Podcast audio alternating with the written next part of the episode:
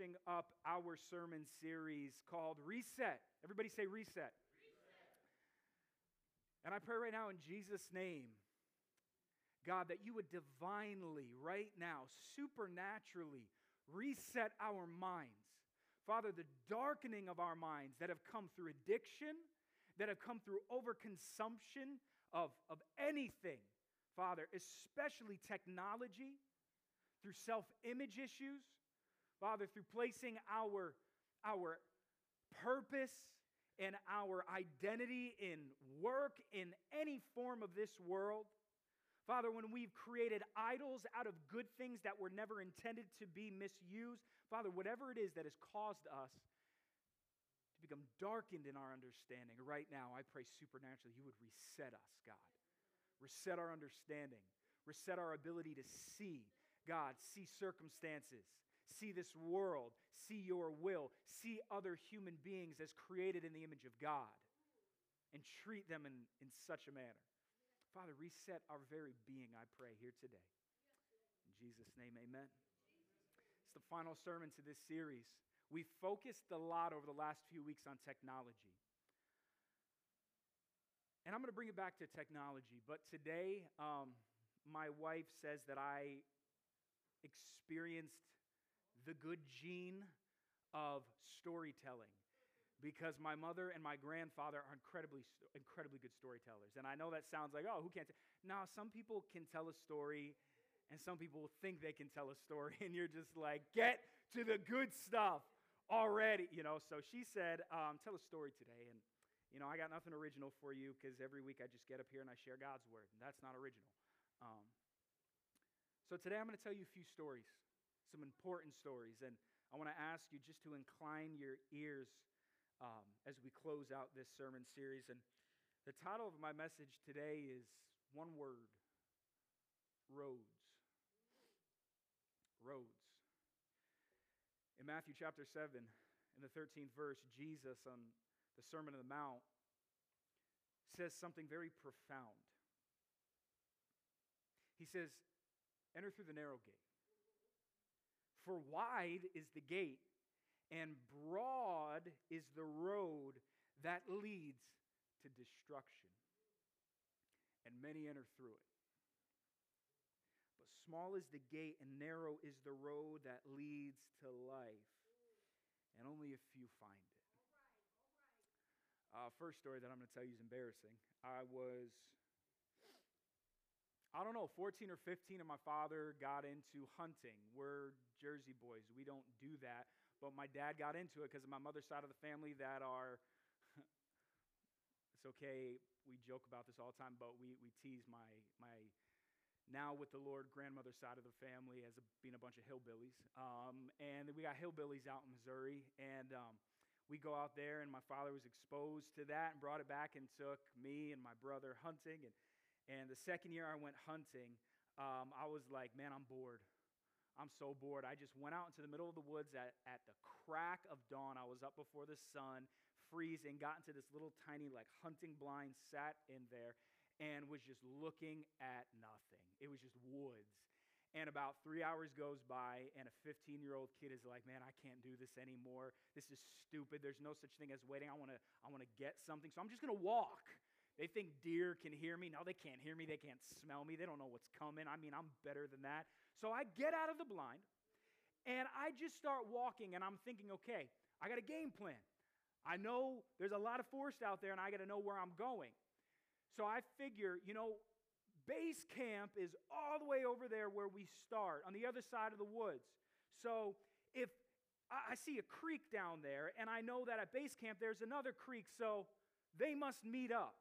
So I'm going through this vast forest, and I think the creek will be my guide. It'll be the road. It's easy, and, and I won't get lost. So I start walking, and I see nothing, and I just keep walking and walking and walking. And finally, that voice in the back of my head that I was trying to drown out became louder and louder and louder, saying, Something's wrong because you should be where you expected to be at this point. I had a walkie talkie, But to be honest with you, I was embarrassed at this point because I didn't tell anybody that I was moving and leaving my blind, and I should have done that. And I figured, you know what? I can get myself out of this mess. If I just keep on the path that I'm on, I'll be fine. And I kept walking and walking and walking and walking. About an hour goes by. It takes me about 15 minutes to walk from base camp to where I was set up, and an hour goes by, and I am not back where I thought I would be all of a sudden I find myself deep down in this boggy swamp terrain and I come out into this open field that I've never seen before. And I'd like to say that, yeah, I was good. Uh, didn't get to me, but man, I started bawling. I was crying like a little baby out there. I'm like, I'm out in the middle of the woods. I don't know what kind of people out here. Who's going to find me? I mean, this is bad. I'm embarrassed. And so I'm just, I, I'm, I'm utterly distraught, and I start just yelling. I'm mad. I'm trying to psych myself up to get myself out of the situation. And finally, I'm calling on the walkie talkie, but I'm out of range and nobody's getting through. And so, I mean, the adrenaline is rushing, the anxiety is setting in. And finally, finally, I got the two cents to start shooting off my firearm because it's loud. And if you do multiple of them, usually people know, okay, uh, that he's not shooting at one deer, maybe something's off. Usually there's, there's a sign for two shots as something's off. Finally, I, I start hearing somebody coming on the radio. It's somebody from our group, and they keep telling me, fire off, fire off, fire off. And so, one shot, I wait to hear back from him. He goes, okay, fire it off again, another shot. And this process kept going until finally, uh, to my relief, I saw that guy just come walking down a road that was plain as day. plain as day. Right in front of me. It was a dirt road. It was an old logging road in the woods, but it was a road. And I'm like, how did I miss that? Jeez. And we walk back the road, and I'm just ashamed and distraught. And it was amazing how that, that guy, who's close friend of our family, just said, It's all right. You know, I got you. You're good. Just follow me. I walk back the road, and the rest is history. And I don't like telling that story, but it helps, in spite of making me look like a fool, which I was, um, really helps set the tone for the reality of the roads that we are tempted to walk in life that seem appropriate to us, that seem like the best course of action for us, that only get us further lost and further confused and further distraught. When all the while God has marked out a path. It can be hard to find, but if we listen and we look, and we're, we're never going to get lost. So, we're talking about roads. I want to share with you um, three roads that we see in Scripture. The first is the road to Emmaus. Guys, you can throw that first picture up there. Uh, I'll let you know if it's the right one. Just throw one of the pictures up there. Yeah, that's, that's the right one. If you don't know the story about the road to Emmaus, let me, let me read it for you. This story I'm going to really just read from Scripture and then talk about. This is following the crucifixion of Jesus, but it's also following the resurrection of Jesus from the grave. The Passover celebration, which the crucifixion and the resurrection took place during the timeline in, was now over. And in Luke chapter 24, verse 13, it says this Now that same day, two of them, referring to disciples, Christians, were going to a village called Emmaus, about seven miles outside from Jerusalem. And they were talking with each other about everything that had happened, specifically the events of Jesus' crucifixion and, and the resurrection. Verse 15 says, As they talked and discussed these things with each other, Jesus himself came and walked along with them, but they were kept from recognizing him. Hmm. He asked them, What are you discussing together as you walk along? And they stood still, their faces downcast. Not saying that they were afraid to look at the guy, but this is talking about their countenance. They were depressed, they were sad.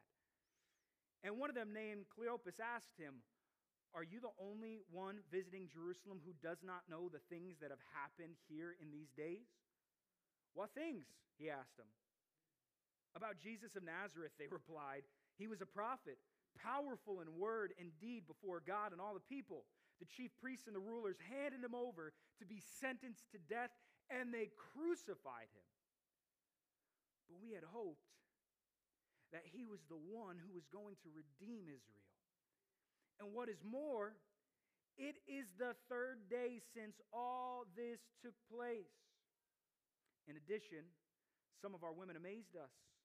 They went to the tomb early in the morning, but they didn't find his body. They came and told us that they had seen a vision of angels who said he was alive. Watch this.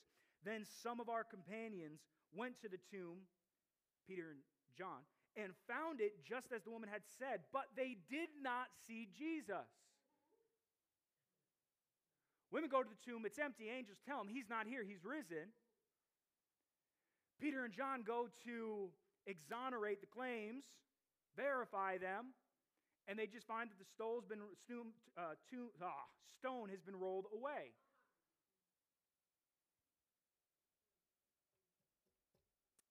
But do you hear the, the, the tone in this scripture? It's not a tone of verification, it's a tone of these guys saying, but he wasn't there.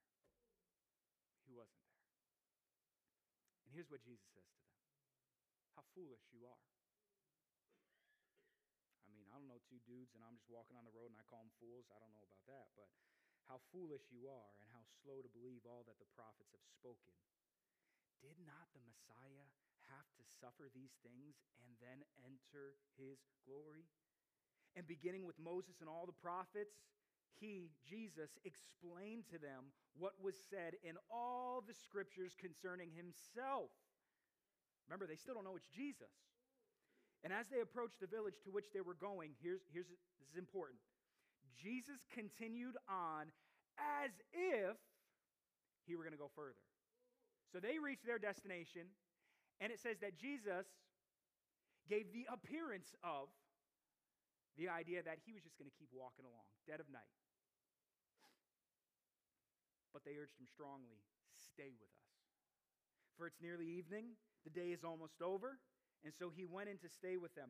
When he was at the table with them, he took bread, gave thanks, broke it, and began to give it to them. Then their eyes were opened and they recognized him. And then he disappeared from their sight, and they asked each other, Were not our hearts burning within us while he talked with us on the road and opened the scripture to us? Let me just point out a few things here before I really hit the main point of this story. The first problem that they had when they were recounting the reason as to why they were upset and depressed and downcast when Jesus said, Hey, what's wrong? They go down the line and they say, You know, Jesus of Nazareth, you've heard of him, right? Well, he was a prophet, great in word, great in deed. And we thought he was going to be the one to redeem Israel. But he kept talking and talking and talking about how he was going to have to die. And we kind of didn't take him seriously. But then he died. The chief priests falsely accused him, let him off, and he was inevitably crucified. But here's what's powerful. They said in verse 21, it's the third day since all this took place. What they're referring to is they remember Jesus said, I'm going to die, but in three days I'm going to rise again. He said that to them time and time again. And they were remembering that. And what's fascinating about this is this is the end of the third day from Jesus' crucifixion. The women went to the tomb and the stone was rolled away. Peter and John go and they found it just as the women had said. And yet, for some reason, in spite of that information, that really shows you to conclude the most logical thing is that it happened exactly as Jesus said it would happen.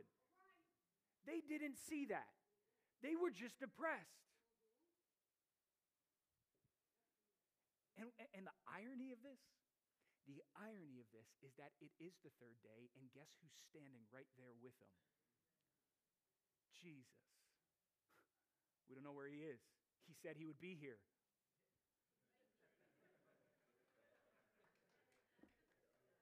Verse 24. It said, Then some of our companions went to the tomb, just as the women had said, but they did not see him. And I, I think what I see here is almost this pettiness. They saw something, and they saw something, but we see nothing. Why don't you see anything? Why don't you see what Jesus is putting right before you? Why can't you experience it? The road to Emmaus teaches us this vital, vital truth about the roads that we walk towards God. It's this God is waiting for you to invite him in. Did you see how the story ended? It says that Jesus, he, he had talked, he had explained, he went back to scripture and said, Hey guys, everything that Jesus, me, they know it, everything that Jesus taught about is verified throughout all of scripture. So let me just remind you about the things that you know but you're, you're forgetting. And he speaks to the knowledge craving that they have. But that's not enough to remedy this situation. What's powerful is Jesus, who had every intention, I believe, of wanting to reveal himself to them, does something a little bit tricky. And they're walking on the road and they've arrived at their destination in Emmaus, and they're about to go to town, but it's nighttime. And proper practice, especially amongst Jews, was that you are very hospitable. And Jesus talked a lot about hospitality, not just as a Jew, but as a Christian, and how we are to welcome the strangers that come in among us. Because we don't even know, we might be entertaining angels. So hospitality is a huge thing. And, and it's powerful here because I think it's a teaching moment of be hospitable, but more so in the overarching scheme of things, Jesus is saying, Are you going to welcome me in? Because I can just keep going. I talked to you, I told you everything that you wanted to hear, and you heard it, but you still don't see it. Are you going to welcome me in? And he didn't, he didn't say that to them directly, but it said he, he was pretending as if he was going to carry on. And it says, No, no, no, Jesus, Jesus, or excuse me, not Jesus. Hey, stranger, we don't know you. Come on, come on, stay with us. It's late, it's nighttime. Come on, let's welcome you into our home, into our life, into our situation. We don't know you as well as we'd like to yet, but come on. They sit at the table and Jesus breaks bread. What he had just done three days prior with, with the 12. And they have communion together. It says their eyes were opened. You might be running after God on the road that you're walking right now you might be a Christian here today saying, I'm seeking God, but you're not seeing Him. You're hearing Him, but you're not understanding Him. You're, you're hearing all the right things, you're reading all the right books, you're even doing all the right things, except for allowing yourself to have an honest, vulnerable, hospitable, welcoming relationship with the one true God. The road to Emmaus teaches us that God is waiting for you to invite him in. All right, let me, let, me, let me switch to another road that we see in Scripture, and it's the road to Damascus. And something really profound happens during the road to Damascus. You guys can throw that next picture up if you got it. Um, on the road to Damascus, uh, something really profound happens in the book of Acts. Uh, and now, this one I'm not going to read so much of, and I'm just going to kind of paint a picture for you. There's a man by the name of Saul who is of Tarsus, who you might know a little bit more well as Paul the Apostle, the incredible man who did incredible things and wrote two thirds of the New Testament. But in Acts chapter 9, he was still, as we would understand him more so, Saul of Tarsus, but really the man who hated Christians the man who openly and vigorously made it his life's goal to find, hunt down, imprison, and ultimately, if possible, persecute to the point of death anybody that says, I follow Jesus. He hated him. Because many of these Christians, all of them at the start, save a few, were Jews. And Paul is a Jew of Jews, a Pharisee who believes in the one true God.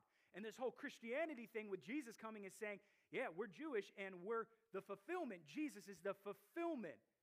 A man being God? No, that's sacrilege. That's blasphemy, even though they were waiting for a Messiah based on their own scripture. But for some reason couldn't accept it. And Paul was one of the biggest advocates against Christianity. and made it his life's goal to hunt down Christians. And in fact, so much so that he's doing really well in Jerusalem. But he hears about Christians that are now from the, the, the Passover festival and the Feast of Pentecost are now going and spreading the word of God. And these house churches are popping up. And now I'm, uh, Paul is getting reports that there's some Christians in Damascus that have shown their face in the synagogues. And he goes to the chief priests and the magistrates in Jerusalem and he says, Hey, give me letters of approval that I can bring to the leaders in the Damascus temple and synagogue, giving me the right to hunt down Christians going door to door, house to house. So he's just doing what he believes is right, and he's doing a good job at it. And he takes the road to Damascus. And as he's traveling along this road, all of a sudden a light flashes around him. And it knocks him off of his horse, flat on his butt. And he hears the phrase, Saul, Saul, in verse 4. Why do you persecute me? Who are you, Lord? Saul asked. I am Jesus whom you are persecuting, he replied. Now get up and go into the city, and you will be told what you must do. The men traveling with Saul stood there speechless. They heard the sound, but did not see anyone. Saul got up from the ground, but when he opened his eyes, he could see nothing. He couldn't see anything. Literally, Paul couldn't see anything. So they led him by hand into Damascus. Saul thought he was doing what was right, and he was walking a road of self righteousness that God stopped him cold in his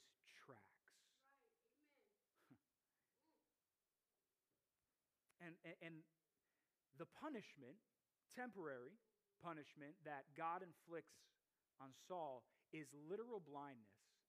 But I, I think, I, I really, really do personally believe this that when I study this scripture, I believe that God was blinding Saul, that his blinding of Saul was his own way of manifesting an internal problem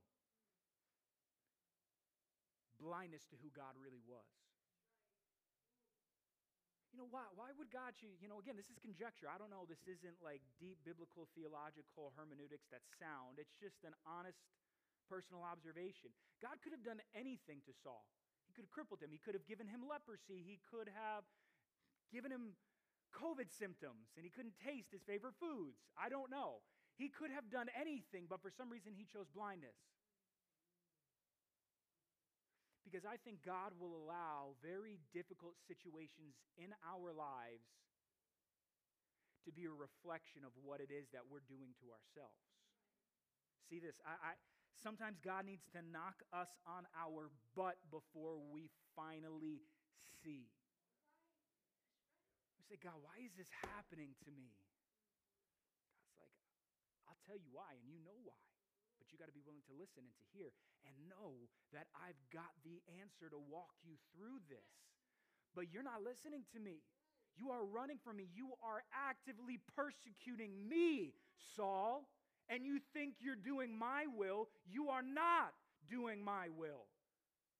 You are standing in opposition to my will and you're just not listening, you're not seeing. It's going to take some drastic measures in order for me to wake you up. rest of the story goes on and, and it says that god speaks in a vision to a disciple in the very city of damascus where saul was on his way likely that would probably be one of the men that saul would carry off and throw in prison and maybe persecute to death God shows up to this man and says, You know about this guy, right? And Ananias is like, Yeah, I know about this dude. And I heard he was on the way here. And God says, I want you to go to him. And I want you to carry my word to him. And I want you to lay your hands on him so that he can experience healing. Ananias goes. He says, Saul, I know who you are. I know what you've been all about. But let me tell you something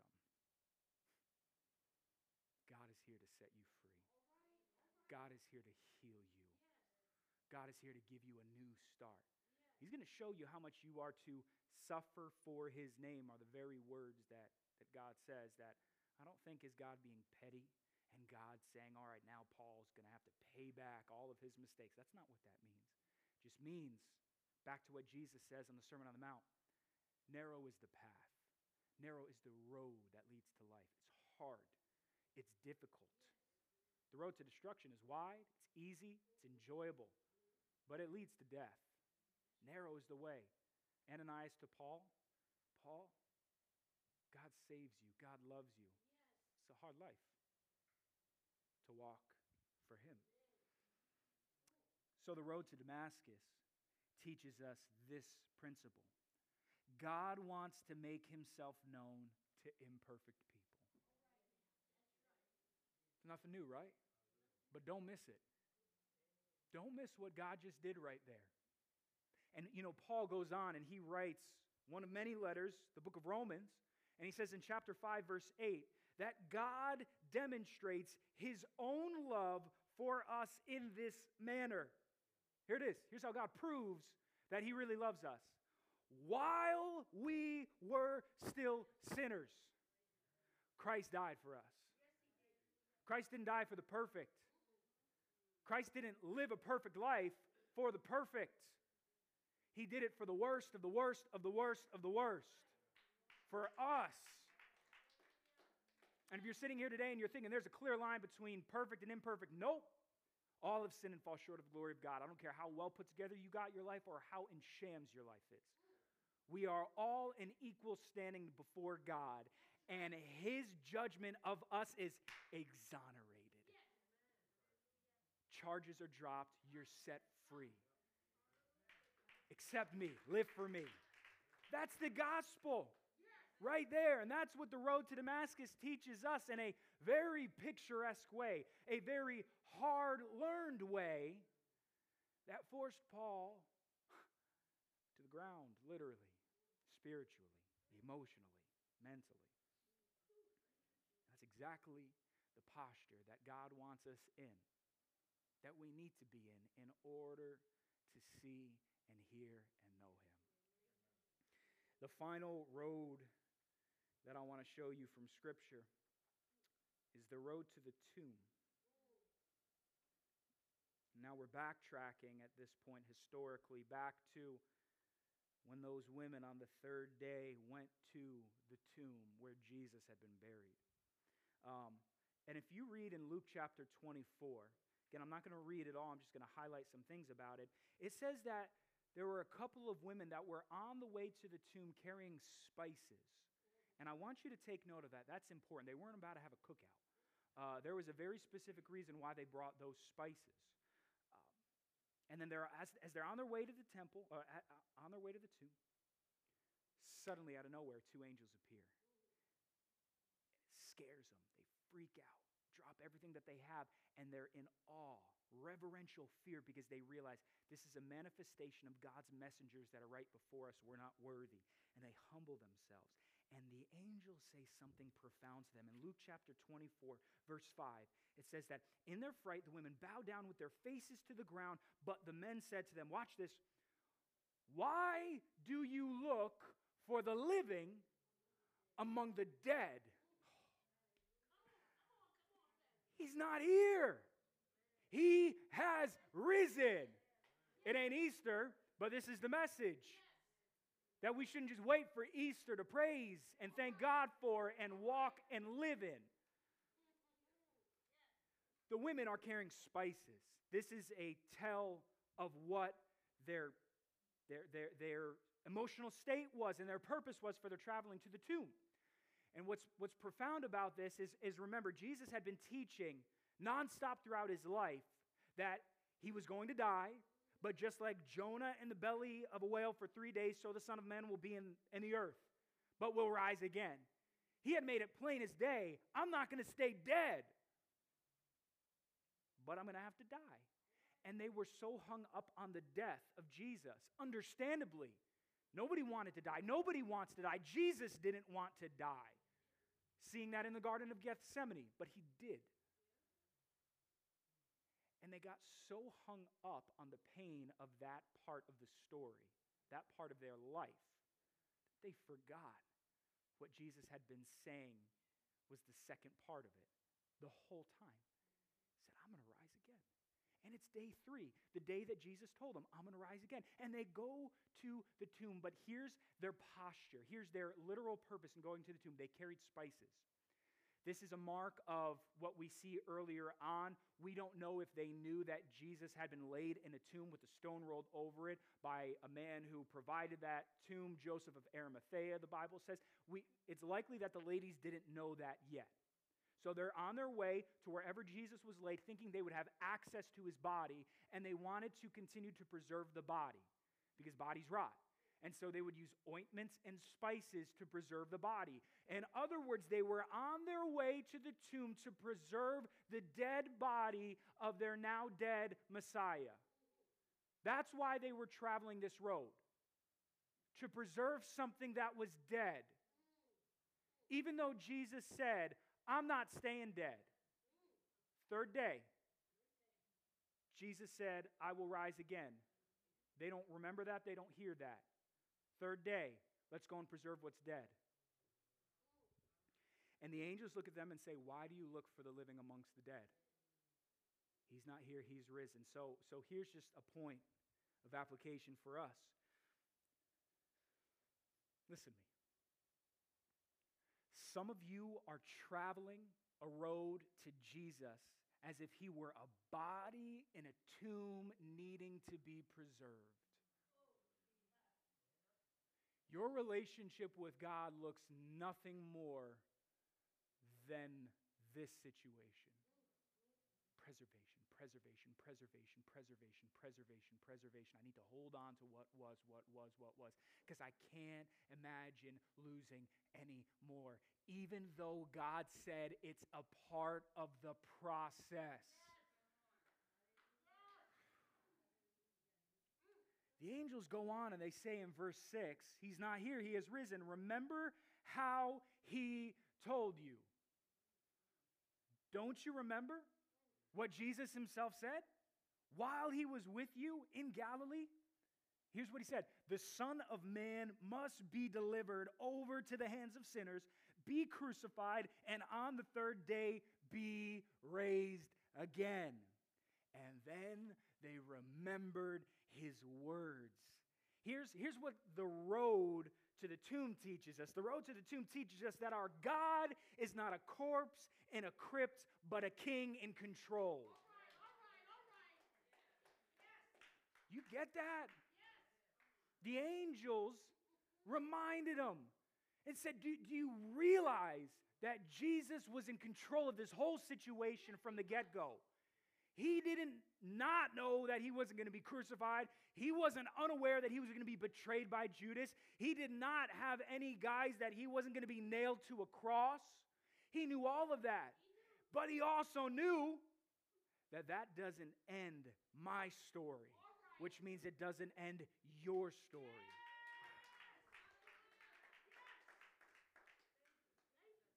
And I can't help but, you know, I, I don't sit here and stand in judgment against the women because I probably would have been the same. I probably would have acted exactly in, in, in a like manner. Because I'm sad, I'm mourning, and there's nothing wrong with that. The Bible says, mourn with those who mourn, right? But not at the expense of the fulfillment of the entirety of God's word. When there's a time for mourning and there's a time for rejoicing, days one and two were a time for mourning. Day three should have been the women filled with faith running to the tomb, not mournfully, casually, slowly strolling with the intention of preserving what they had lost and mourning over. But day three should have been Are you ready to go and see that Jesus is no longer in the grave? They should have been sprinting to where Jesus was laying with expectation in faith saying, My God, thank you that your word has come to pass. There may be weeping in the night, but joy comes in the morning. Oh, man. So it's not a message about, man, those ladies are sinners going to hell. That's not it at all. It's just an honest moment where we need to put ourselves in their shoes and say, okay, I get it. But you know, you forgot what Jesus said. And do I think I know it all? But then, if I'm being honest, do I forget what God has said to me? He's not a corpse in a crypt, He's a king in control. There's a lot more roads and stories that come from roads traveled in Scripture. Now, I just want to briefly give you a, a, a really important history about something that took place in biblical times. Roughly around the year 500 BC, starting with the very first emperor, Caesar Augustus, emperor of Rome himself, decided that we need to create a system of travel that will ease our traveling from destination to destination. It will help with armies needing to get where they need to go faster. It will help with commerce and trade. It's going to help make a better life for everyone. We need a system of highways and side roads because at this point they really didn't have that. And so there is a long history of nearly eight centuries, starting 500 years before Christ even was born in the incarnation, where Rome decided we're going to start building a highway system. Garden State Parkway, baby. No. Um, but literally that idea. And so they started on this journey, and it lasted for a couple hundred years after the events in the New Testament until it was perfected roughly in the year 500 AD. And I want to focus on the fact that this was a secular, worldly initiative. The Roman road system was not something that we see mentioned in Scripture as a part of God's plan whatsoever, outrightly. It wasn't that God gave a vision to a king and said, Therefore, go ye into all the world and build roads. We don't see that in Scripture. But historically, it's a fact that it was something that was built. And if we can just, you know, track with me for a second, there's, there's a question that a lot of people like to ask sometimes when warring with Christianity and, and questions. And one of them that comes up, especially amongst Christians, is why did God wait so long to send Jesus? There's so much problem in the world. And why did he wait hundreds of years when you have the Old Testament and all that's going on in Israel and all their mistakes? Why did he wait until now? There's a lot of answers to that question. I'm just going to give you one today. One. I heard it said up here today by one of these men God knows what I need. And I love that. And I, many years ago, added a phrase to that statement in a, one, of, one of the first messages that I preached years ago. God knows what you need and when you need it. Hmm. It says in the Old Testament that God, when he was telling Abraham the future plan for all of Israel, and telling them that at some point your descendants, Abraham, that are going to be as numerous as the stars in the sky and the sand on the seashore, they're going to be enslaved by the Egyptians. And it's going to happen for generations.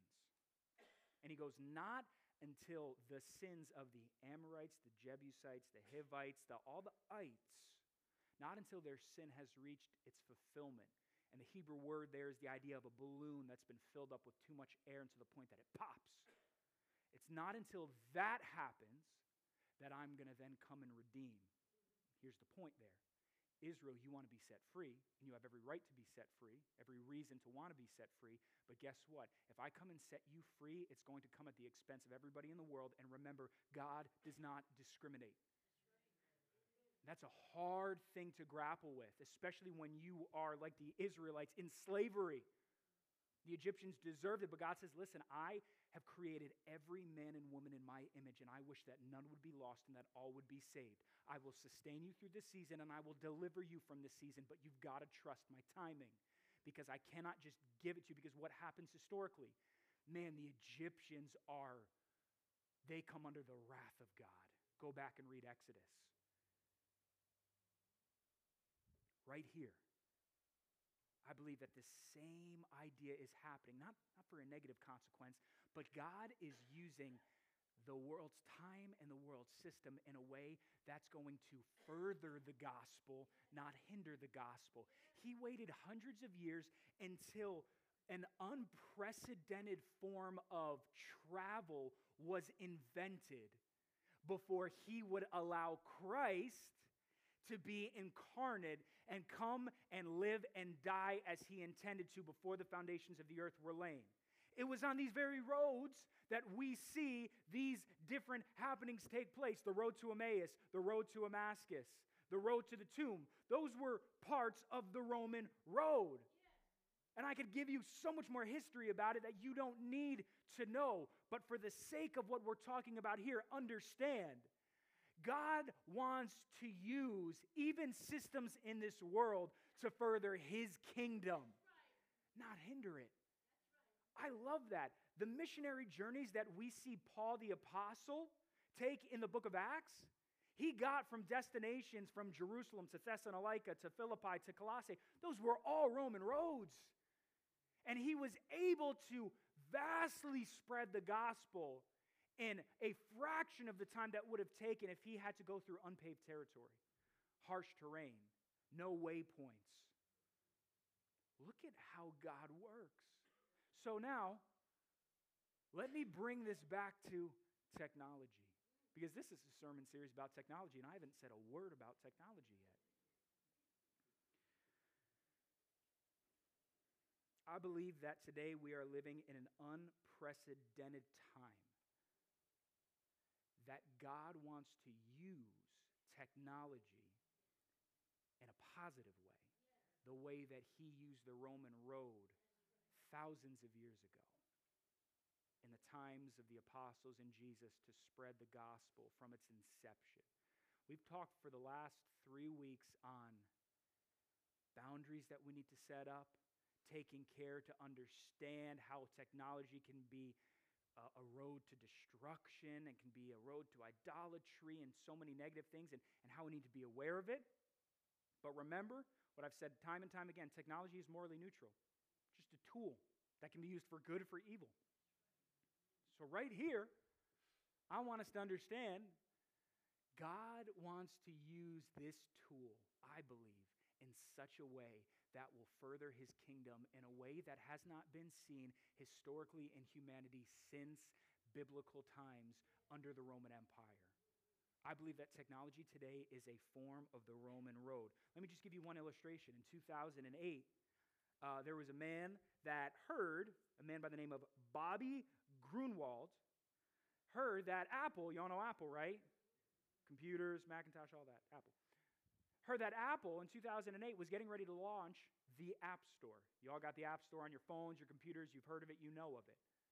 They were going to launch that in 2008. And this guy had a vision. He said, I want to put the Bible in as many hands as possible because I want people to know God's word. I want them to have it, and I want them to have it for free. And so he and his team came together as a part of Life Church, largest evangelical church, lead pastor Craig Groeschel, came together.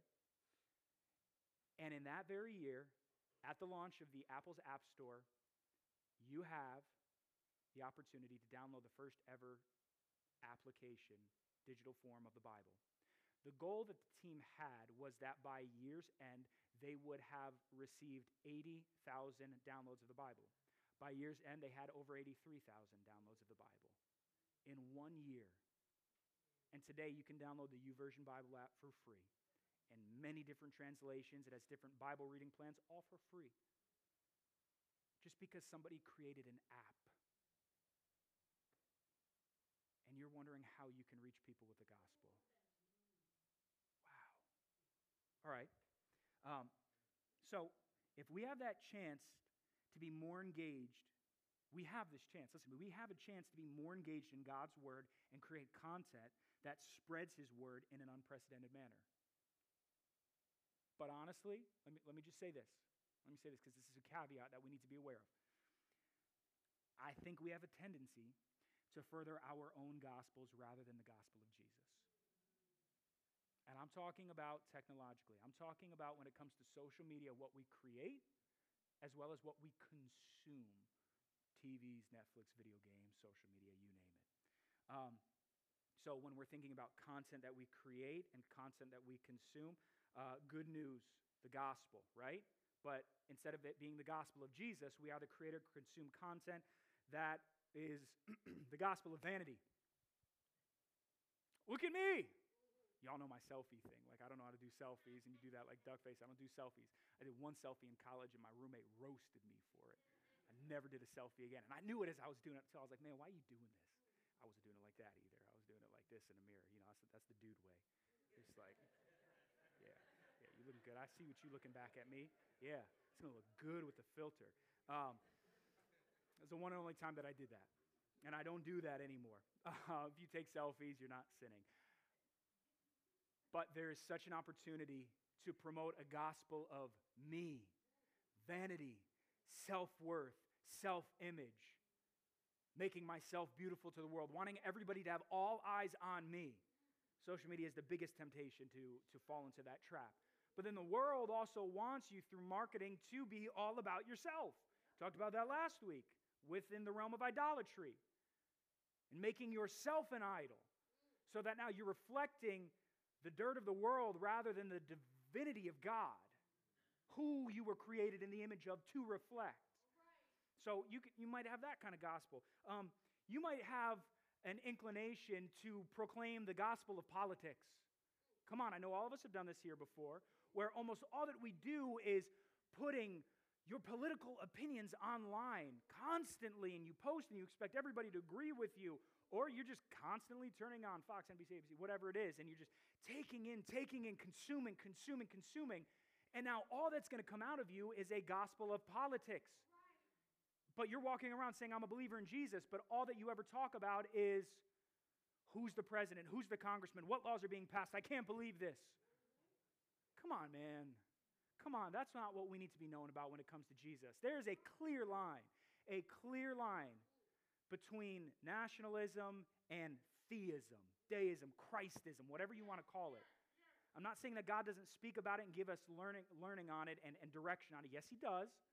But there's got to be a line. How about the gospel of values? Ooh. Ooh, this is a this is a toughie. Um, a lot of you might have values, and they might be good values, family values, things that you picked up from your parents, grandparents, great grandparents that have been passed along from generation to generation. Maybe it's things that you just learned on your own that you say, okay, this is going to become a tradition, something that we as a family value, something that I value as an individual. And then we go around and we propagate it. We put it on a pedestal and we want everybody to say, look at this, value this. And maybe some of it is fantastic. And maybe some of it can be traced directly to the Bible and to God's plan. But nowhere in the creation of that message are you bringing it back to God and glorifying Him.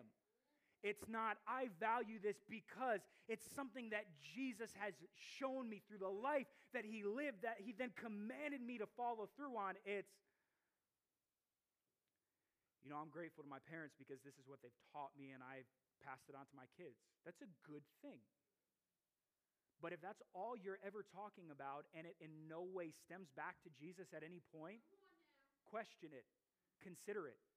Because remember, technology is a road that gives you an opportunity, the likes of which the world has not seen since the creation of the Roman road, to spread the gospel. Are you spreading yourself and your family values, which might be great? Awesome. Throw Jesus in there from time to time. Give him the glory from time to time, at least. I, seriously, this is a really good practice for you. I would say if you have social media, go back through your feed and just start taking note of any time that has anything to do with a mention of Jesus. Do you have any? Do you have a lot? Cool.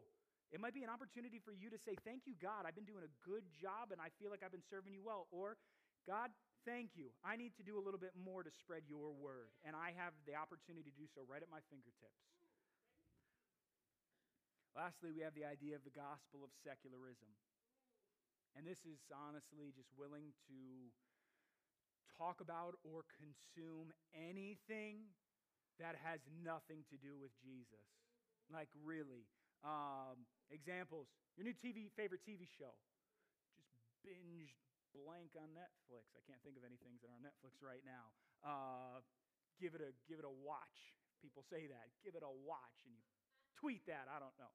Um, You go on, talk about your favorite video game, uh, your favorite music, your, your new favorite artist and what they released and how life changing it is. And oh, it spoke to my soul.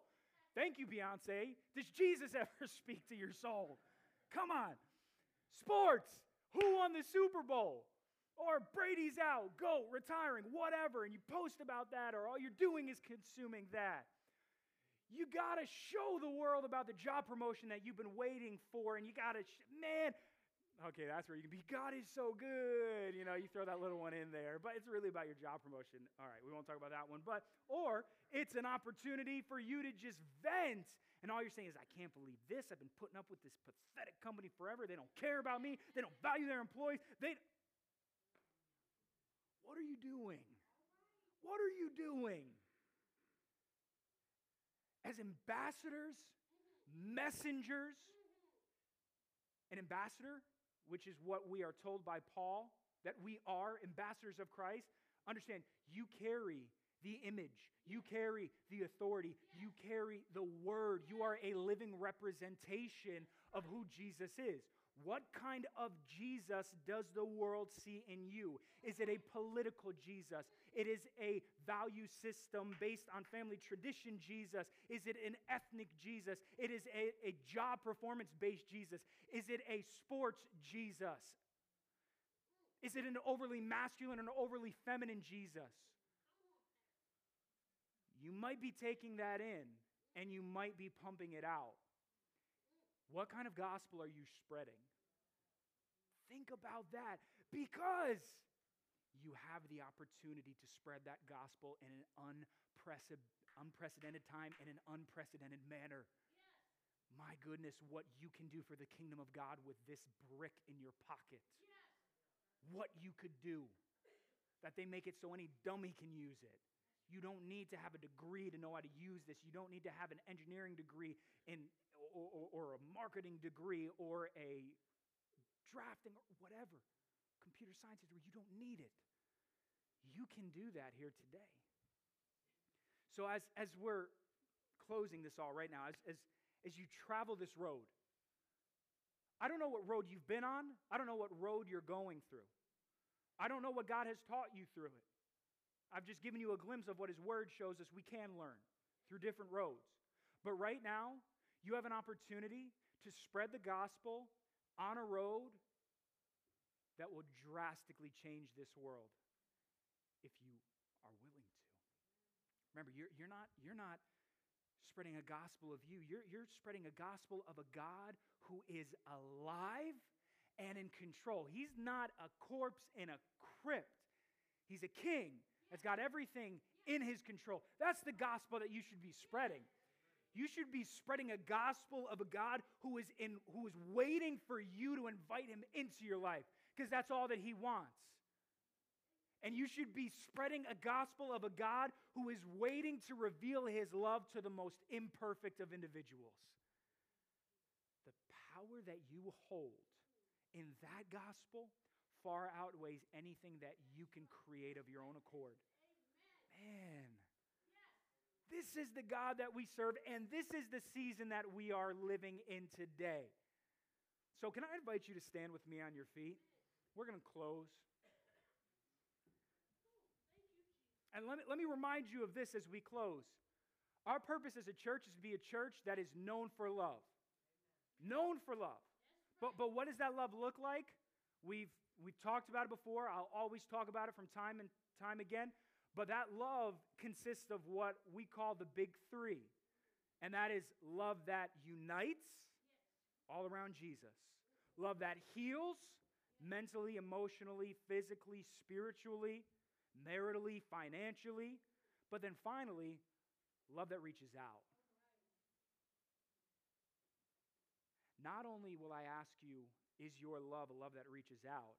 But I want to ask you, what kind of love are you using to reach out?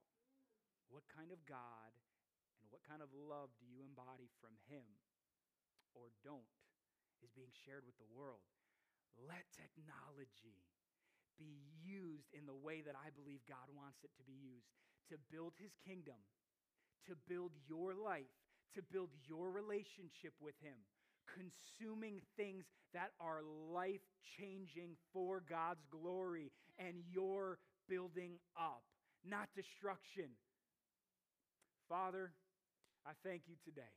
Jesus, I thank you that you made it plain as day, clear cut, wide is the gate and broad is the path that leads to destruction, and we don't want that path. God, we don't want that path. I pray right now you would drive a desire, a temptation for whatever that path looks like completely out of our minds. Get it out of our sight. Father, would we not look to it? Father, when temptation comes, sin is crouching at the door. In Jesus' name, I pray that we would have sober minds, that we would be on guard, that we would be alert, that we would not be easily led astray, that when we're upset, we would not allow our countenance to fall like Cain did with Abel, Jesus, and he was angry and ruminating. Father, in Jesus' name, would you set us up right now for success, knowing that even though this road is hard, and even though I'm going to have to say no to things, and I'm going to have to stay true to things, and I'm going to have to utilize what you've given me for righteousness, Father, at, as hard as it might be at times, it is the road that leads to life. So, Father, right now I pray that every man and woman, child, young and old in this place today would walk the road of life. And Jesus, as they walk that road, would they allow it to be shared and spread in every manner and in every way? If you have a phone in this place, would you just humor me for a second and take it out right now? You don't need to look around. Get your phone, and we're gonna, we're gonna keep praying. I just I want to do something. It's symbolic. It's not magical. It means nothing if if you don't receive God's word today. Would just encourage you with your phone in your hand. Would you repeat this prayer after me? And let this phone really quickly be a representation of every form of technology that you have in your life TV, video games, whatever it is. Whatever access that you have to the internet, to a social reach, technologically, whatever it is, this phone represents that right now. Repeat this prayer after me. Father, help me, Father, help me. to use this device. To further your kingdom, to spread your gospel. I rebuke in Jesus' name the enemy's plans for me when I use this device. Let it be a holy use, not a sinful use. Let me consume righteous things, not wicked things.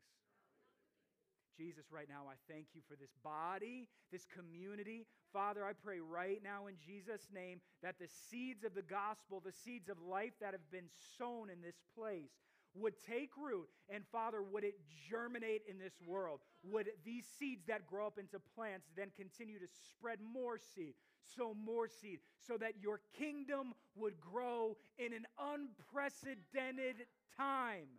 Father you are good you are worthy to be praised. I thank you. I glorify you. And in Jesus' name, the people of God said, Amen. Amen. Why don't you give God glory one more time?